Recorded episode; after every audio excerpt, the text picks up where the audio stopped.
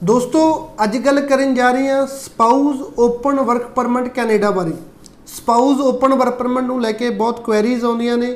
Spouse ਦਾ ਜਿਹੜਾ open work permit ਦਾ ਜਿਹੜਾ process ਆ, ਉਹ ਕਿੱਦਾਂ ਦਾ ਚੱਲ ਰਿਹਾ ਉਸ ਨੂੰ ਲੈ ਕੇ ਬਹੁਤ ਸਾਰੀਆਂ ਅਪਡੇਟ ਹੈ ਕਿਉਂਕਿ ਰੀਸੈਂਟ ਹੁਣ ਬੱਚਿਆਂ ਨੇ, ਕਈ ਤਾਂ ਜੂਨ ਦੇ ਵਿੱਚ ਕਈਆਂ ਦੇ ਕਲਾਸਿਸ ਸਟਾਰਟ ਹੋ ਗਈਆਂ ਨੇ, ਮਈ 'ਚ ਹੋ ਗਈਆਂ ਨੇ, ਜਾਂ ਕਈ ਜ਼ਿਆਦਾਤਰ ਐਪਲੀਕੈਂਟ ਜਿਹੜੇ ਸਪਟੈਂਬਰ ਦੇ ਵਿੱਚ ਜਾਣਗੇ, ਕਿਉਂਕਿ ਸਪਟੈਂਬਰ ਇੱਕ ਵੱਡਾ ਇਨਟੇਕ ਹੁੰਦਾ ਉਸ ਤੋਂ ਬਾਅਦ ਜਾ ਕੇ ਉਹਨਾਂ ਦੇ ਸਪਾਊਸ ਨੇ ਆਪਣੀ ਐਪਲੀਕੇਸ਼ਨਾਂ ਸਬਮਿਟ ਕਰਨੀਆਂ ਸੋ ਸਪਾਊਸ ਦੀ ਅਗਰ ਗੱਲ ਕਰੀਏ, ਪੁਰਾਣਾ ਬੈਕਲੌਗ ਸਾਰਾ ਕਲੀਅਰ ਹੋ ਗਿਆ। ਮੋਸਟਲੀ ਐਪਲੀਕੈਂਟਾਂ ਦੇ ਜਿਹੜੇ ਡਿਸੀਜਨ ਉਹ ਆ ਚੁੱਕੇ ਨੇ। ਤੇ ਅਗਰ ਆਪਾਂ ਗੱਲ ਕਰੀਏ, ਜ਼ਿਆਦਾਤਰ ਡਿਸੀਜਨ ਪੋਜ਼ਿਟਿਵ ਆਏ ਨੇ। ਕੋਈ 2 4 5% ਐਪਲੀਕੇਸ਼ਨਾਂ ਦੀ ਰਿਫਿਊਜ਼ਲ ਆਈ ਆ ਉਹ ਜ਼ਿਆਦਾ ਨਹੀਂ ਮੰਨੀ ਜਾਂਦੀ। ਬਟ ਉਹਨਾਂ ਕੋਲ ਵੀ ਹੈ ਵੀ ਉਹ ਦੁਬਾਰਾ ਆਪਣੀ ਐਪਲੀਕੇਸ਼ਨ ਸਬਮਿਟ ਕਰਕੇ ਆਪਣਾ ਜਿਹੜਾ ਡਿਸੀਜਨ ਆ ਜਾਂ ਪੋਜ਼ਿਟਿਵ ਡਿਸੀਜਨ ਉਹ ਲੈ ਸਕਦੇ ਨੇ।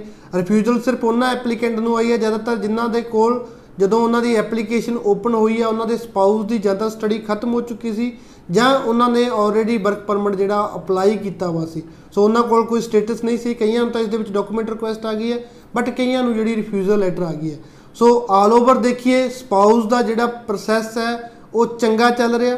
ਪਹਿਲਾਂ ਵਾਲੇ ਅਗਰ ਆਪਾਂ ਦਸੰਬਰ 2021 ਤੱਕ ਦੇ ਗੱਲ ਕਰੀਏ ਮੋਸਟਲੀ ਕੇਸ ਕਲੀਅਰ ਹੋ ਚੁੱਕੇ ਆ, ਮੈਂ ਦੱਸਿਆ ਵੀ ਪੋਜ਼ਿਟਿਵ ਆਏ ਨੇ।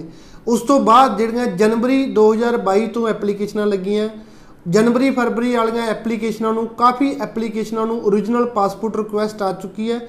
ਉਸ ਤੋਂ ਬਾਅਦ ਦੀਆਂ ਜਿਹੜੀਆਂ ਐਪਲੀਕੇਸ਼ਨ ਨੇ, ਉਹਨਾਂ ਨੂੰ ਡਾਕੂਮੈਂਟ ਰਿਕੁਐਸਟ ਆ ਰਹੀ ਹੈ। ਉਹਨਾਂ ਨੂੰ ਬਲਕ ਦੇ ਵਿੱਚ ਡਾਕੂਮੈਂਟ ਰਿਕੁਐਸਟ ਆਈਆਂ ਨੇ। ਡਾਕੂਮੈਂਟ ਰਿਕੁਐਸਟ ਦੇ ਵਿੱਚ ਜਿਹੜੀ ਆਲ ਓਵਰ ਸਾਰੀ ਦੀ ਸਾਰੀ ਡਿਟੇਲ ਮੰਗੀ ਗਈ ਹੈ। ਉਸ ਦੇ ਵਿੱਚ ਸਪਾਊਸ ਦਾ ਸਟੇਟਸ ਮੰਗਿਆ ਗਿਆ। ਅਗਰ ਉਹ ਸਟੱਡੀ ਕਰ ਰਿਹਾ ਤਾਂ ਉਸ ਦੇ ਕੋਲ ਡਾਕੂਮੈਂਟ ਮੰਗੇ ਗਏ ਆ। ਅਗਰ ਉਸ ਦੀ ਸਟੱਡੀ ਖਤਮ ਹੋ ਚੁੱਕੀ ਹੈ ਤਾਂ ਉਹਦੇ ਤੋਂ ਡਾਕੂਮੈਂਟ ਮੰਗੇ ਆ। ਅਗਰ ਉਹ ਪੋਸਟ ਗ੍ਰੈਜੂਏਟ ਵਰਕ ਪਰਮਿਟ ਤੇ ਆ ਤਾਂ ਡਾਕੂਮੈਂਟ ਮੰਗੇ ਗਿਆ ਨਾਲ ਨਾਲ ਫੰਡਸ ਦੇ ਤੇ ਰਿਲੇਸ਼ਨਸ਼ਿਪ ਦੇ ਪ੍ਰੂਫ ਵੀ ਮੰਗੇ ਗਏ ਆ। ਡਾਕੂਮੈਂਟ ਸਬਮਿਟ ਕਰਨ ਦੀ ਡੇਟ ਜਿਹੜੀ ਬਹੁਤ ਨੇੜੇ ਹੈ। ਆਲਮੋਸਟ ਜਿਹੜੀ ਡੇਟ ਤੋਂ ਆਈਆਂ ਸੀ 15 ਜੁਲਾਈ ਤੱਕ ਦਾ ਟਾਈਮ 14 ਜੁਲਾਈ ਤੱਕ ਦਾ ਟਾਈਮ ਹੀ ਦਿੱਤਾ ਗਿਆ ਸੀ। ਸੋ ਜਿੰਨਾ ਵੀ ਐਪਲੀਕੈਂਟ ਨੂੰ ਡਾਕੂਮੈਂਟ ਰਿਕੁਐਸਟ ਆਈ ਹੈ, ਬੜੇ ਧਿਆਨ ਦੇ ਨਾਲ ਆਪਣੇ ਡਾਕੂਮੈਂਟ ਸਬਮਿਟ ਕਰੋ। ਧਿਆਨ ਇਸ ਦੇ ਵਿੱਚ ਕਿਉਂ ਦੇਣਾ? ਕਿਉਂਕਿ ਜਿਹੜੀ ਡਾਕੂਮੈਂਟ ਸਬਮਿਟ ਕਰਨ ਦੇ ਲਈ ਜਿਹੜੀ ਪ੍ਰਾਪਰਟੀ ਆ, ਉਹ 4 MB ਹੈ।